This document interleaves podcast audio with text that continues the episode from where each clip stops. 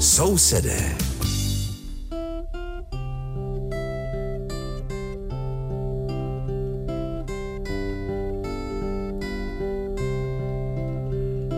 Liebe Hörerinnen und Hörer, Sie hören die Sendung Nachbarn, die den Deutschen in Tschechien gewidmet ist. Aus dem Rundfunkstudio in Karlsbad begrüßt Sie der Maler Richard und aus dem Studio in Aussig an der Elbe Veronika Kindlova.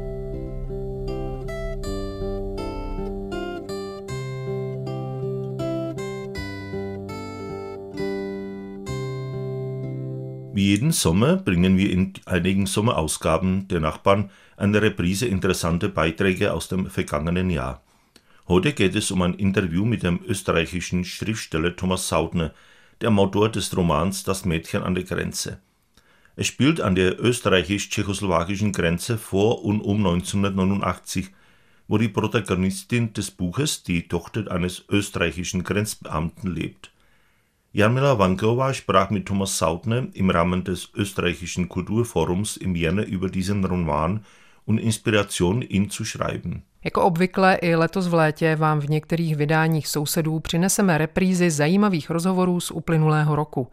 Dnes to bude interview s rakouským spisovatelem Tomasem Sautnerem, autorem románu Dívka na hranicích. Odehrává se na rakousko-československé hranici před a kolem roku 1989, kde žije hlavní hrdinka knížky, dcera rakouského pohraničníka. S Tomasem Sautnerem si o románu a inspiraci pro jeho napsání letos v lednu na Rakouském kulturním fóru povídala Jarmila Vankeová. Herr Sautner, Sie sind in Gwynt groß geworden. In Ihrem Roman Das Mädchen an der Grenze spielt in der Grenzregion Tschechisch, Tschechoslowakisch, damals Österreichisch, aus der Perspektive eines Mädchens, waren auch Sie Zeuge mancher Begebenheiten, das sich an der Grenze abspielten. Wie sind Ihre Erinnerungen an den Eisernen Vorhang und an ihre Öffnung? Ich bin 1970 in Gmünd geboren, direkt an der österreichisch-tschechischen Grenze und erlebte die, die Zeit als Kind hautnah mit. Wir hörten die, die Hubschrauber, äh, wenn sie Flüchtlinge verfolgten. Wir sahen die Scheinwerferkegel und wir hörten die, die Hunde. Das war sehr beängstigend. Die, es war immer eine Atmosphäre der Angst und es war immer ein, ein Gefühl ganz nahe von Demokratie zu Diktatur. Und es wird so rasch vergessen, wie schnell Demokratie auch wieder zur Diktatur werden kann. Also ich glaube, das sollt, sollte uns äh, eine, eine Lehre sein, dass wir es nie wieder so weit kommen lassen, durch Unachtsamkeit und zu wenig Wachsamkeit diktatorische oder, oder faschistische Tendenzen zuzulassen. Wann sind Sie zum ersten Mal in die Tschechoslowakei gekommen und mit welchen Erlebnissen war es verbunden? Waren die Bäume auf unserer Seite mhm. wirklich gleich wie in Österreich und die Blaubeeren auch? Ja, also als Kind sind wir immer probeweise im Wald über, über die grüne Grenze, Meter für Meter, haben wir uns rübergewagt und natürlich war das eine Faszination, obgleich natürlich alles ganz gleich war. Selbstverständlich waren die Bäume die gleichen, so wie im Roman und die, die Heidelbeersträucher, aber dann wieder rasch wieder weg, damit äh, uns nicht die Grenzsoldaten erwischten. Ja. Warum ist die Grenze das Thema Ihrer Bücher? Grenze ist ein, ein, ein schönes Symbol, äh, nicht nur von der tatsächlichen analogen Grenze, sondern von der Grenze in unseren Köpfen, unserer Wahrnehmung, äh, unserer Offenheit. Und gerade Literatur ist ein wunderbares Mittel, um, um Grenzen zu verschieben und um uns weitersehen zu lassen. Die Vergangenheit vor dem Jahr 1989, also vor der Wende, ist für die tschechische Gesellschaft heutzutage kein grundsätzliches Thema mehr. Das tritt auch bei den äh, gerade verlaufenden Präsidentschaftswahlen zutage. Und äh, die Beobachter oder Politikwissenschaftler fügen noch hinzu, in fünf oder zehn Jahren wird es vor allem bei der jungen Generation keine Rolle mehr spielen. Ist es so logisch? Was meinen Sie? Es ist verständlich, aber das ist das, was ich anfangs meinte. Äh, wenn wir unsere Geschichte vergessen, dann laufen wir Gefahr, dieselben Fehler wiederzumachen. Wir erleben ja das jetzt in Ländern wie Iran oder Türkei, Syrien. Das ist viel ähnlicher mit den Verhältnissen, die wir damals in Osteuropa hatten, als manche Junge es sich ausmalen können.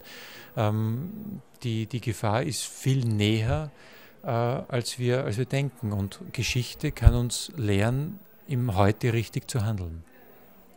Sie leben abwechselnd in Wien und im Waldviertel.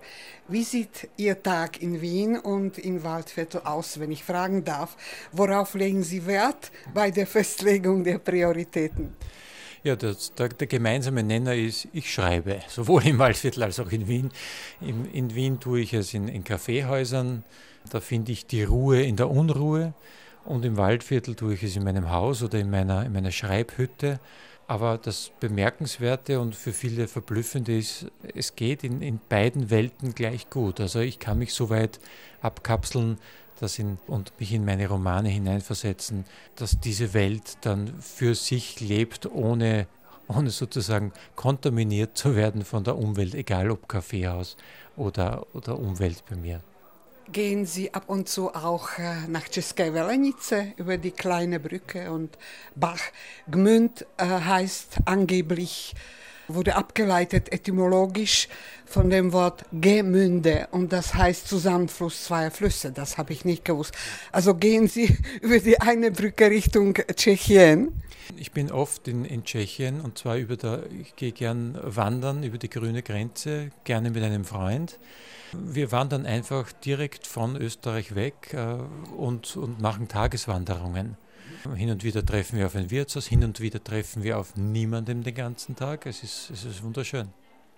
Es fährt auch eine Eisenbahn. Die Bahn, die, also der Zug, der von Prag nach České Velenice kommt, es gibt dann eine Fortsetzung nach Zwettl oder wohin weiß ich nicht. Aber es gibt auch eine Bahn, die weiterfährt. Es gibt auch eine Bahn und ich bin auch gerne in Schreborn zum Beispiel. Das ist eine wunderschöne Stadt. Also diese, diese Region ist uns Österreichern Gott sei Dank als, als, neue, als neuer Teil der Heimat geschenkt worden. Also äh, ich mache nicht viel Unterschied, ob ich jetzt von Gmünd nach Zwettl fahre oder von Gmünd nach Trebon fahre, ähm, ist natürlich ein sprachlicher großer Unterschied. Also Aber kommen mich, sogar bis nach Trebon? Ja, es ist für mich äh, ein Kulturraum, ein, ein, ein Kultur- und ein Naturraum. Das ist für mich eine Einheit. Was bewundern Sie dort? den Badeort als solchen oder die Teiche und die äh, umliegenden Wasserflächen? Die, Stadt ist schön, oder Český Krumlov oder Budjevice, sind alles wunderschöne Städte äh, mit einer tollen Kultur, mit einer tollen Gastronomie. Und, und die Natur ist sehr ähnlich zu unserer. Und ja. ich, ich halte mich sehr gern in der Natur auf. Und das, bei der Natur sehen wir, dass alles eins ist. Ja. Wir Menschen machen die Grenzen. Ich danke für das Gespräch. S rakouským spisovatelem Tomasem Sautnerem si povídala kolegyně Jarmila Vankeová. Jak Tomas Sautner prozradil, narodil se v Gmindu na rakousko-československé hranici v době, kdy zde procházela železná opona. Jako dítě slýchal vrtulníky československé armády a štěkot psů československých pohraničníků pro následujících uprchlíky, kteří chtěli překročit hranice. Pamatuje si na zvláštní atmosféru strachu a také zvláštní pocit, že tak blízko od demokracie je diktatura. Tyto zkušenosti ovlivnily jeho vnímání světa i jeho knihy. Do svého rodného kraje stále jezdí a na rozdíl od svého dětství často a bez potíží překračuje hranici do Čech, které velmi rád navštěvuje. Sousedé. Zum Schluss der Sendung sind wir wieder das Jubiläum der Woche. Heute stellen wir den Schriftsteller Franz Hedrich vor. Hedrich wurde am 30. Juli 1823 in dem Dorf Pockali bei Písek in einer armen tschechisch sprechenden Familie geboren. Er lernte schon in jungen Jahren Deutsch, als er mit seinem Vater nach Prag ging. Sein Vater arbeitete nämlich als Musiker am Prager Ständetheater, was wahrscheinlich der Grund dafür war, dass der junge Franz in Künstlerkreise geriet. Er schloss Freundschaft mit liberalen Schriftstellern und Journalisten und versuchte auch selber zu schreiben. Im Revolutionsjahr 1848 wurde für den Bezirk Tannwald in den Frankfurter Landtag gewählt Nach dem Scheitern der Revolution und der Auflösung des Landtags schloss sich Hedrich eine Gruppe linksextremer Abgeordneter an, die sich weiterhin für die Verfassung einsetzen wollten. Nach der Auflösung dieser Abgeordneten kehrte Hedrich nach Prag zurück, wo er verhaftet, dann interniert und schließlich des Landes verwiesen wurde. Er hielt sich an verschiedenen Orten im Ausland auf, wo er von seinem Prager Freund Alfred von Meissner, einem zu seiner Zeit angesehenen Schriftsteller, unterstützt wurde. Mit Meister gelangte Franz Hedrich bis nach Schottland, wo er ein Mädchen aus einer wohlhabenden Familie heiratete. 1883 ließ er sich in Lindau am Bodensee in der Nähe seines Gönners Alfred von Meissner nieder. Weil Hedrichs Geld scheinbar umgrund seines verschwenderischen Lebens langsam ausging, begann er Meissner zu erpressen. Er drohte zu veröffentlichen, dass einige von Meissners erfolgreichen Werken von ihm, Franz Hedrich, geschrieben worden seien. Alfred von Meissner bezahlte den Erpresser offenbar eine Zeit lang, brach aber schließlich zusammen und begann 1885 Selbstmord. Franz Hedrich versuchte, von Meissners Erben Geld zu erpressen und veröffentlichte schließlich 1889 ein Dokument über seine Arbeit an Meissners Werken. Damit löste er einen großen literarischen Skandal aus. Nach Ansichten von Experten hatte er zwar zu einigen Werken Meissners beigetragen, jedoch nicht in dem von ihm behaupteten Umfang. Nach dem Skandal flüchtete Franz Hedrich nach Schottland. Er veröffentlichte mehrere Werke unter seinem eigenen Namen, war aber nicht sehr erfolgreich. Franz Hedrich starb am 31. Oktober 1895 in Edinburgh, wo er auch begraben ist. Závěr sousedů patří výročí týdne. Dnes si představíme zajímavou osobnost France Hedricha. Narodil se 30. července 1823 v obci Podskalí u Písku v chudé českojazyčné rodině. Německy se naučil až jako mladý, když spolu s otcem odešel do Prahy. Otec se zde živil jako hudebník ve Stavovském divadle, díky čemuž se patrně mladý Franz dostal do uměleckých kruhů. Přátelil se s liberálními literáty a novináři a sám se pokoušel psát. V revolučním roce 1848 byl zvolen do frankfurtského sněmu za okres Tanwald. Po neúspěchu revoluce a rozpuštění sněmu se Hedrich přidal ke skupině krajně levicových poslanců, kteří chtěli dál prosazovat ústavu. Po rozehnání těchto poslanců se Hedrich vrátil do Prahy, kde byl zatčen, pak internován a nakonec vyhoštěn ze země. Pobýval na různých místech v zahraničí, kde ho podporoval jeho přítel z Prahy, ve své době velmi uznávaný spisovatel Alfred von Meissner. S Meissnerem se Franz Hedrich dostal až do Skotska, kde se oženil s dívkou z bohaté rodiny. V roce 1883 se usadil v Lindau na břehu Bodamského jezera, nedaleko svého mecenáše Alfreda von Meissner. Patrně proto, že vlivem rozmařilého života začaly Hedrichovi docházet peníze, začal Meissnera vydírat. Vyhrožoval mu, že zveřejní, že některá úspěšná Meissnerova díla psal on, Franz Hedrich. Alfred von Meissner vyděrači patrně nějakou dobu platil, nakonec se ale zhroutil a v roce 1885 spáchal sebevraždu.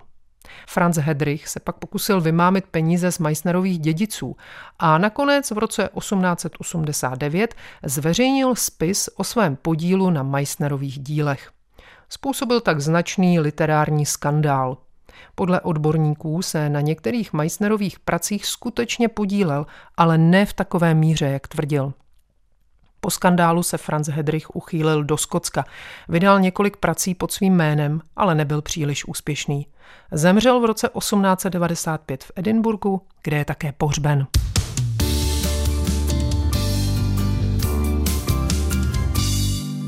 Das war aus unserer Sendung alles. Texte der Rubrik Jubiläum der Woche und Archiv der Sendung finden Sie auf folgende Webseite www.roslas.cz-sever-sousede. Einen schönen Freitagabend und nächste Woche und auf Wiederhören freuen sich Richard Schulko und Veronika Kindlova. A to bylo z dnešního vydání Sousedů všechno. Text rubriky Výročí týdne, stejně jako archiv pořadu, najdete na webových stránkách www.rozhlas.cz lomeno sever lomeno sousedé. Pěkný páteční večer přeje a příští týden naslyšenou se těší Richard Šulko a Veronika Kindlová.